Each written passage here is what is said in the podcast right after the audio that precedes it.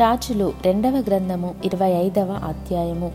అతని ఏలుబడిలో తొమ్మిదవ సంవత్సరమందు పదేవ మాసము పదేవ దినమందు బబులోను రాజైన నెబుకద్నెజరును అతని సైన్యమంతయును ఎరుషలేము మీదికి వచ్చి దానికెదురుగా దిగి దాని చుట్టూను ముట్టడి దిబ్బలు కట్టిరి. ఈ ప్రకారము రాజైన సిద్కియా ఏలుబడియందు పదకొండవ సంవత్సరము వరకు పట్టణము ముట్టడి వేయబడి ఉండగా నాల్గవ నెల తొమ్మిదవ దినమందు పట్టణములో క్షామము అఘోరమాయెను. దేశపు జనులకు ఆహారము లేకపోయెను. కల్దీయులు పట్టణ ప్రాకారమును పడగొట్టగా సైనికులు రాత్రి అందు రాజతోట దగ్గర రెండు గోడల మధ్యనున్న ద్వారపు మార్గమున పారిపోయిరి. అయితే కల్దీయులు పట్టణము చుట్టూ ఉండగా రాజు మైదానమునకు పోవు మార్గమున వెళ్ళిపోయెను. కల్దీల సైన్యము రాజును తరిమి అతని సైన్యము అతనికి దూరముగా చెదరిపోయినందున ఎరికో మైదానమందు అతని పట్టుకొనిరి. వారు రాజును పట్టుకొని రిబ్లా పట్టణమందున్న బబులోను రాజునొద్దకు తీసుకొని పోయినప్పుడు రాజు అతనికి శిక్ష విధించెను.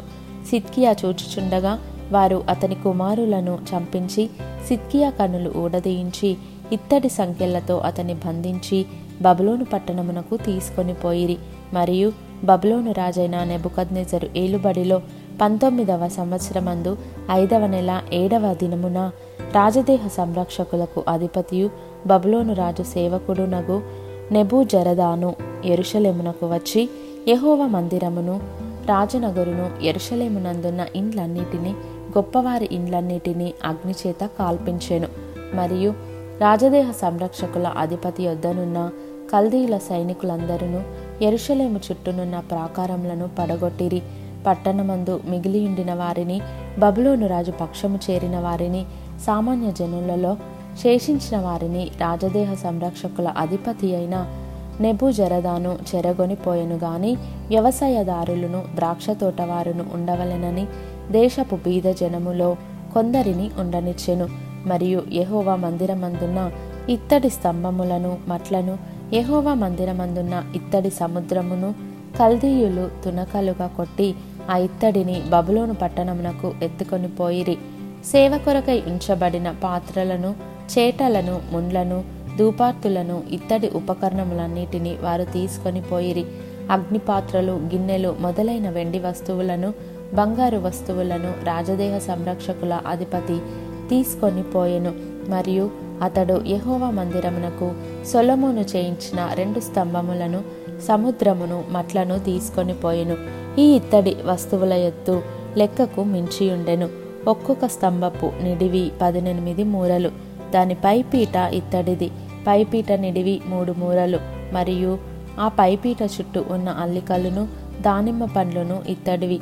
రెండవ స్తంభమును వీటి వలె అల్లిక పని కలిగి ఉండెను రాజదేహ సంరక్షకుల అధిపతి ప్రధాన యాజకుడైన షెరాయాను రెండవ యాజకుడైన జఫన్యాను ముగ్గురు ద్వారపాలకులను పట్టుకొనెను. మరియు ఆయుధస్తుల మీద నియమింపబడి ఉన్న అధిపతిని పట్టణంలో నుండి తీసుకొని రాజు సముఖమును కనిపెట్టుకొని యుండువారిలో పట్టణమందు దొరికిన ఐదుగురిని దేశజనులను సంఖ్య చేయువారి అధిపతి యొక్క లేఖికుని సామాన్య జనులలో పట్టణమందు దొరికిన అరవది మందిని పట్టుకొనెను.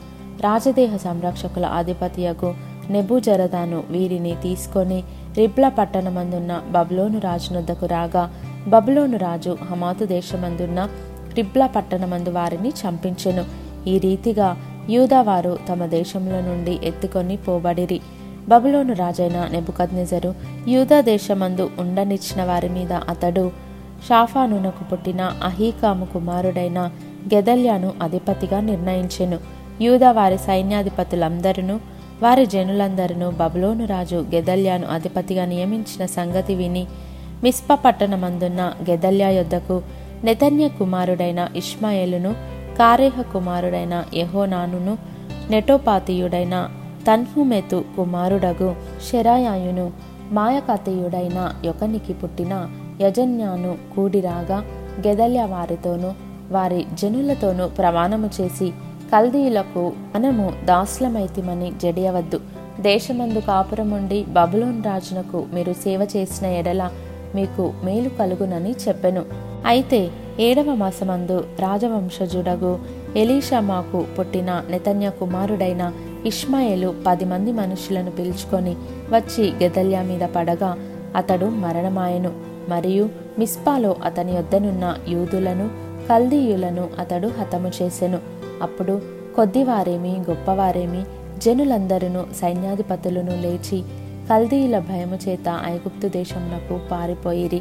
యూదరాజైన యహోయాకిను చెరలో ఉంచబడిన ముప్పది ఏడవ సంవత్సరమున పన్నెండవ నెల ఇరవై ఏడవ దినమున బబులోను రాజైన ఎవిల్ మెరోదకు తాను ఏలనారంభించిన సంవత్సరమందు బందీగృహములో నుండి యూదరాజైన యహోయాకీనును తెప్పించి అతనితో దయగా మాటలాడి అతని పీఠమును బబులోనులో తన యొద్దనున్న రాజుల పీఠముల కంటే ఎత్తు చేసెను కాగా అతడు తన బందీగృహ వస్త్రములను తీసివేసి వేరు వస్త్రములను ధరించుకొని తను బ్రతికిన దినములన్నీయు రాజు సన్నిధిని భోజనము చేయుచు వచ్చెను.